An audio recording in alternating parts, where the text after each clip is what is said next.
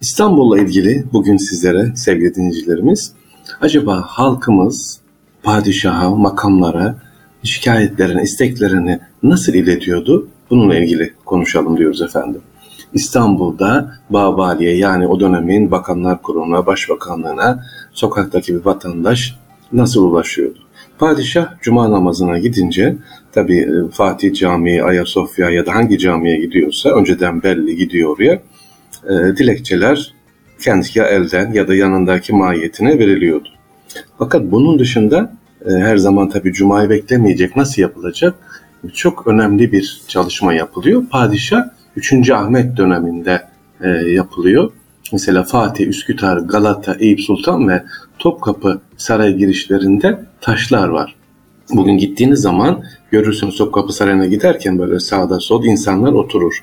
Aslında o oturulan yer insanların gelip oturması için değil, dilekçelerin verildiği yer.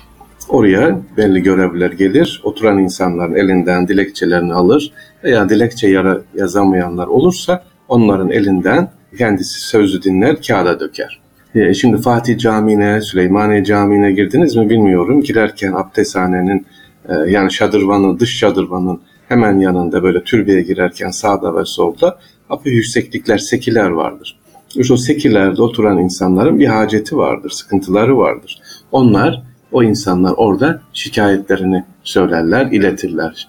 Yani arzu hallerini. Bazen padişahların kendisi de teptil kıyafet giyerek acaba bu şikayetler gerçekten ulaşıyor mu, iletiliyor mu diye kendisi de oraya şikayet mektubu, dilekçesi bırakır, şekva bırakır veya teptili kıyafetle yine oradan kendini görevli insana derdini anlatır ki acaba ulaşıyor mu, gelecek mi diye. Bir önemli e, şikayet yolu daha var. Osmanlı dönemi eğer çok acil bir durumda ise insanlar İstanbul'da yaşayanlar ne yapar? Bir kayıt e, e kayık kiralarlar Topkapı Sarayı'nın harem kısmına böyle Sirkeci'den aşağıdan böyle gelerek Topkapı Sarayı'na yakın Sarayburnu tarafından Arzuhal taşlarına ulaşması ne yapacak? Kullandıkları en önemli yol Sarayburnu'nun önüne gelirler. Bir kabın içerisine paçavra ya da katran koyarak ateş yakıp yanan ateşi de başın üstüne koyarak durumun ne kadar acil olduğunu padişaha bu yolla bildirirler. Bunu gören padişah ya da saray görev derhal o kişiyi saraya çağırarak halkın şikayetini ya da dileğinin bir an önce giderilmesini sağlarlar. Bugün hani bazen görüyorum düğünlerde işte balon uçuruluyor, böyle şeyler uçuluyor ya ateş. Aslında onun sebebi öyle süs olsun diye değil. Onun sebebi e, benim bir derdim var, şikayetim var. Bir an önce acil çünkü başım yanıyor, başından dumanlar tutuyor derler ya. Evet başında dumanlar tutmasının sebebi bu. E, bizzat padişahın devreye girip bu sorunu çözmesi lazım. Osmanlı'da e, halkla ilişkilerde bizzat böyle. Peki padişah halkla nasıl olur, iç içe girer sevgili dinleyiciler? Padişah teplik kıyafet giyer. Bu bir. Yani kendini göstermez, halkın arasına katılır. Belli günlerde olur mutlaka çıkar. Hemen hemen her padişah çıkmıştır. 19. yüzyıla kadar çıkmıştır. Genellikle avcı kıyafeti veya derviş kıyafetleri giyilir. İki kişi giderler. Bazen üç kişi. E, kenarda yine hepten bırakmazlar. Bostancısı bası olur. E, padişahın tanınmaması lazım. Eğer ki bu da tabii bir başka bir tehlike daha padişahı tanırsa tanıyan kişi büyüttü demektir. Niye? Derhal o işte başı ağrır, sıkıntıya girer. Tanınmamaz, tanısa bile tanımamazlıktan gelecek. İkinci halk ilişkiler Osmanlı döneminde e, saray, halkın arasında e, dervişler vardır. Bunlar derviş sanırsınız ama bizzat saraya ulaşan padişah dertlerini, halkın arasındaki sıkıntıları ne olduğunu anlatan kişiler vardır aracısız bir şekilde padişah ne yapar? Ulaştır. İstanbul'da şöyle sıkıntı var, böyle sıkıntı var diye. Yani ama bu istihbari manada değil, halkın söyleyemediği neler varsa bu padişaha ulaşır. Yani şöyle tarihler anlattığı gibi padişah haremden çıkmaz, hiç İstanbul'da ne oluyor ne bitiyor bilmez değil. İstanbul'da ne olup bittiğini anlatan birçok bilgiler yapar? O zaman ulaşır gelir.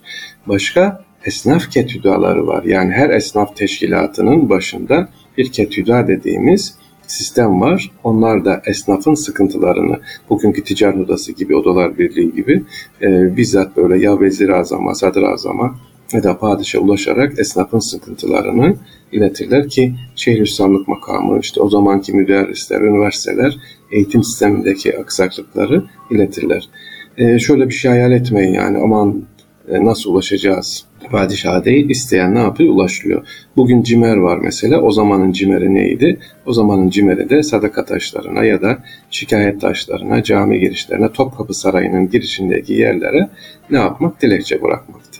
Yani e, kısaca sevgili dinleyiciler İstanbul'da eğer bir mesajınız varsa gerçekten acil çözüm istiyorsanız kendinize çekilmenize gerek yok. Abdülhamit Han dönemi de?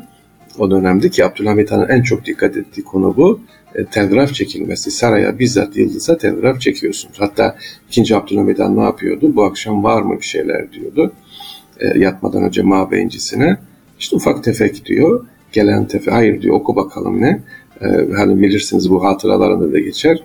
Telgraf görevlisinin eşi rahatsız işte hamile doğum yapacak. Bizzat desteği padişah kendi doktorunu gönderiyor.